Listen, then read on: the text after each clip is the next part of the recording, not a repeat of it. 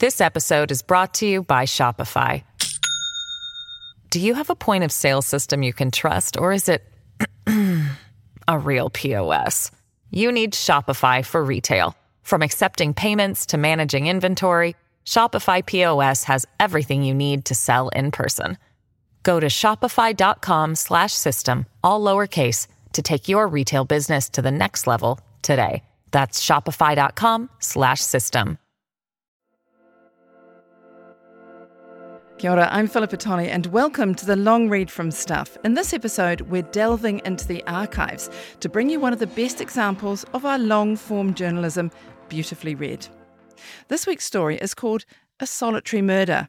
It's written by Stuff's Dunedin Bay senior reporter Hamish McNeilly, who joins us now. Kia ora. Kia ora from the deep south, Philippa. So, this story isn't a new one. You're looking back to the 1920s. What sparked your interest to look back that far? Uh, it was just curiosity whether there'd been any major crime as in homicide or murder on Stewart Island. It was just one of those weird things I was interested in, and I went through some old records and found what I was looking for, basically.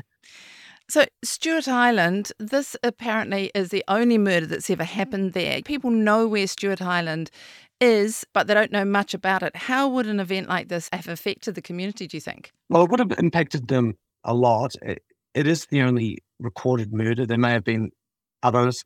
What is known in the 1920s has had a huge impact on people there. Um, he was a much beloved member of the community. I'm not sure of the ramifications of it, but it would have been a huge scandal in the 1920s.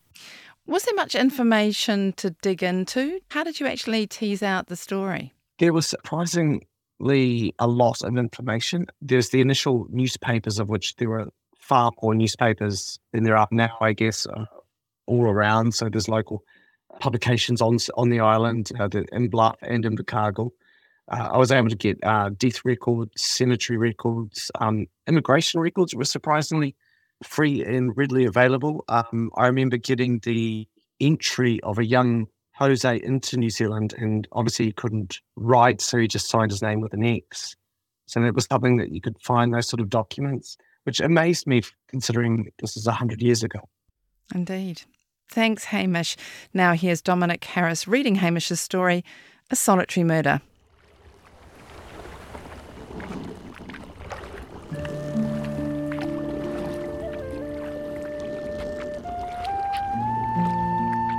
The old fisherman was a familiar sight hauling in nets. He had called Stewart Island home for five decades, since being shipwrecked there. He was a small, mild mannered man who lived alone. But that tranquility was shattered when 82 year old Andre Jose was bludgeoned to death in his boarding house room in the early hours of December the 14th, 1927. His killing is believed to be Stewart Island's only murder.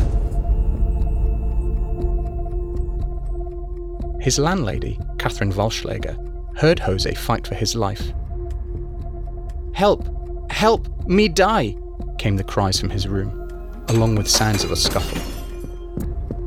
She ran to the door. It was locked. Jose had only rented it a few days earlier. Arthur has robbed me of all my money, she heard him say. I'll die! I'll die! Walschläger told Jose she would go next door for help. Her screams of murder roused her neighbour, John Edwards, into action. The pair returned and found the door still locked. Whoever was inside the room had barricaded themselves in.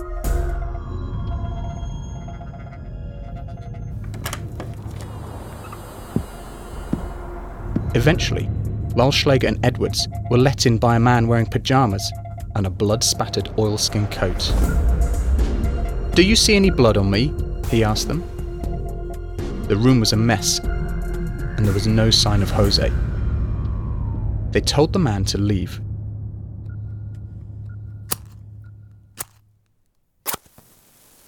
Walschläger lit a candle for Jose and left it at the door in case Jose was able to leave his room later that night. By morning, the candle was gone.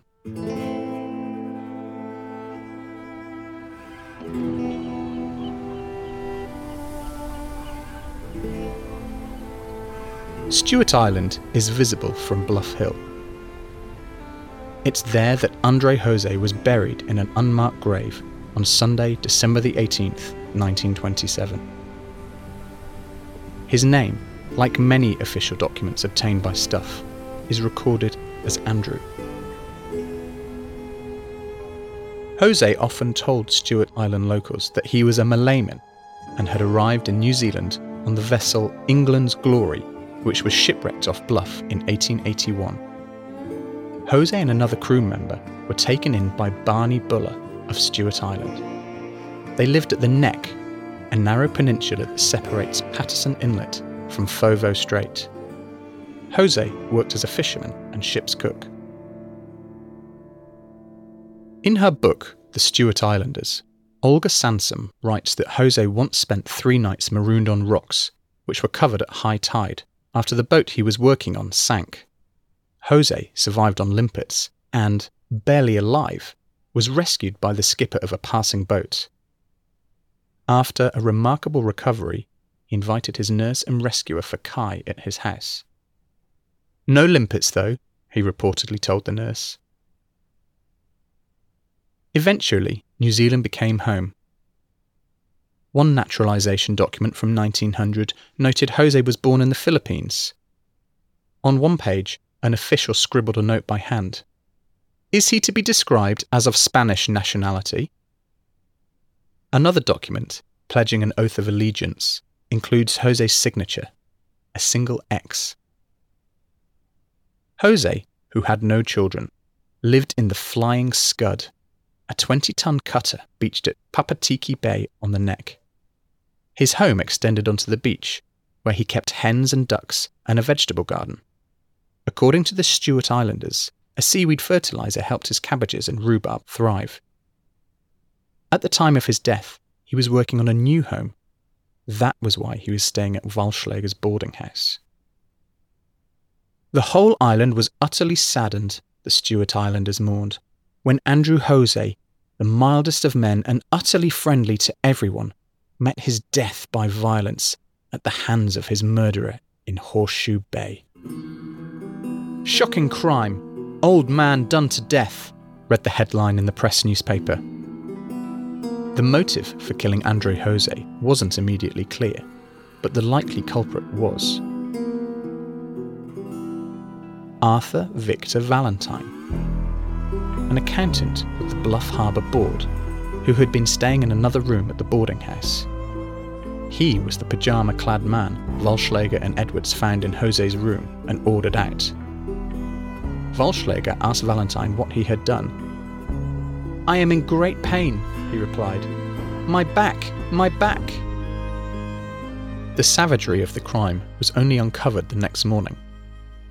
Constable Arthur Woodley was one of the first to enter Jose's room and was confronted with the same mess Walschlager and Edwards found the night before. The small bed was broken and the mattress and sheets lay in a heap. Woodley peeled back the mattress to find Jose lying in a pool of blood. Quite dead, as he later told an inquest.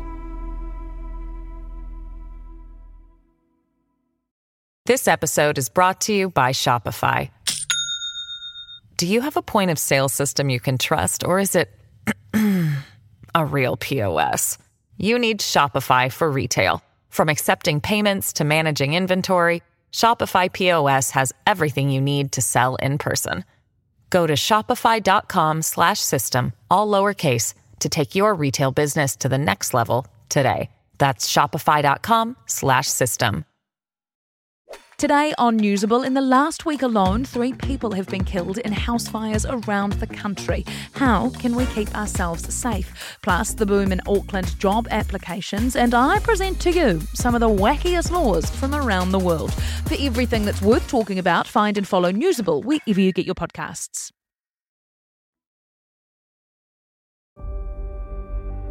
Woodley sought out Valentine. The lodger, a World War I veteran, injured and found unfit for service, appeared nervous and excitable. The Germans came up early this morning, he said. I heard Andrew call out, Help, help! I went upstairs and he turned on me. I had a sort of delusion, Valentine told another officer. Andrew hit at me with a board. I hit him with something. Woodley asked him why Jose would turn on him. Valentine did not reply. As the policeman detained Valentine, he noted a small, blood stained Manuka log, the charred remains of wood, and a pillow by the door, and kerosene in the room.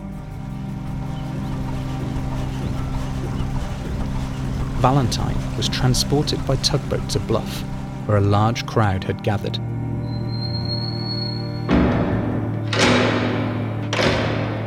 He was taken to jail and, according to one newspaper, served a meal. He sat down and ate it quite calmly and with apparent indifference.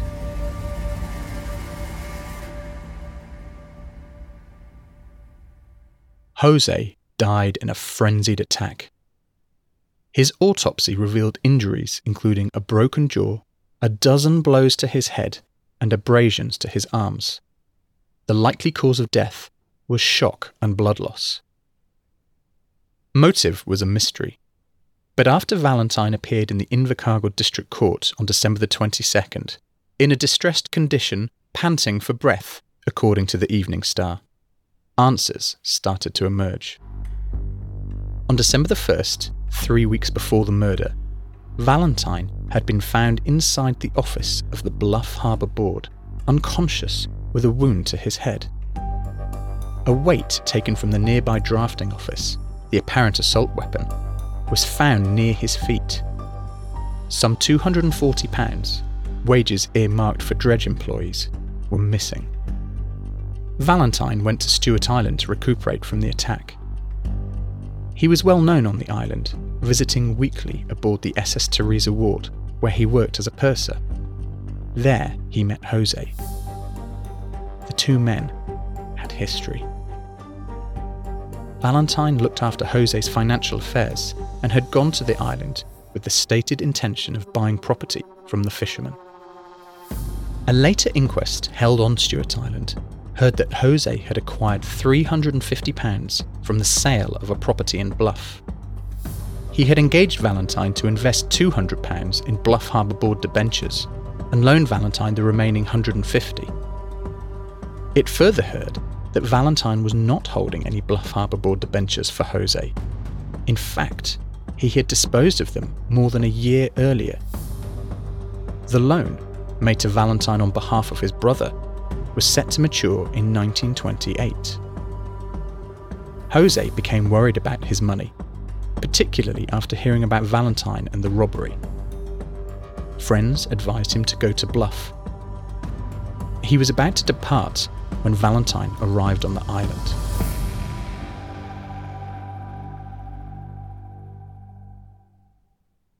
I think you're conflating a whole bunch of issues. don't want to be held to account no, I- on what- rising child No, abuse numbers. you can manipulate crime statistics. I promised I wouldn't ever talk to you about gotcha journalism. Hang into the National Party's No, attack line there. no, that I think Chris- that it would be a resignation offence if I didn't deliver tax reduction. Yeah, yeah we're, I'm not worried about it at all. Nothing That's what iffy in there. That sits with you perfectly fine. That's what we're that's what we're focused on. Whatever happens in politics, the weird, the wonderful, the important, the thought provoking, we got you. Listen to Tova wherever you get your podcasts. Prepare for an unfiltered journey through the harsh realities of infertility. My name's Nadine Higgins. I'm a broadcaster, a journalist, and I've been trying to make a baby with my husband. That's me. I'm Dan, and we reckon infertility is lonely enough without making it a dirty little secret. In The Human Race with Dan and Nadine Higgins, we share raw and unvarnished stories of couples who've faced the brutal truth of infertility. Unless you've been in it, it's it's really tough and really lonely. Yeah, and also, this is really weird, but baby showers, you don't need to open the presents in front of everyone. Confronting the harsh reality that not every story has a happy ending. This very blunt, abrasive doctor who I had, you know, had not seen before, who delivered the news, just like, you'll probably never have a natural period again, and you'll probably never have a baby. The Human Race, where we share the untold stories of couples in the race of their lives to create a life. I feel like I nearly missed out and I got to do it. And so I feel really lucky. So it's been incredibly positive. Listen today at stuff.co.nz slash the human race or wherever you get your podcasts. The Human Race is proudly brought to you by Elevate. Catherine Walschlager told the inquest Jose and Valentine arrived at her house on December the 10th. Valentine asked her to put them up, telling her that Jose would pay the board. On December the 13th, the men played cards together and went to bed at midnight. Valentine was in a room at the front of the house, and Jose in a room upstairs.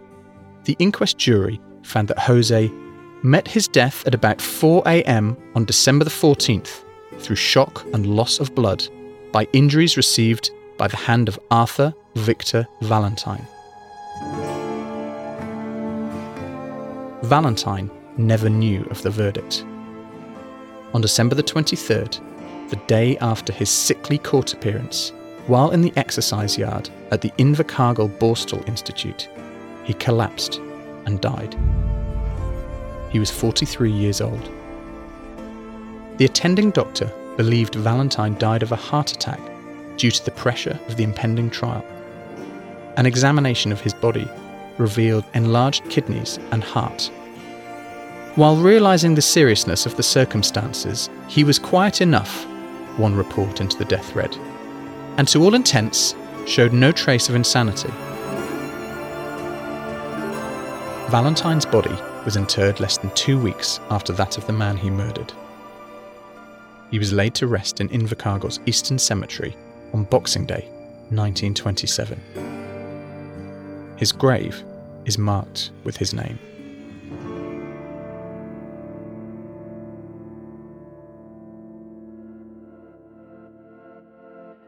A solitary murder on the long read from Stuff, written by Hamish McNeilly, read by Dominic Harris.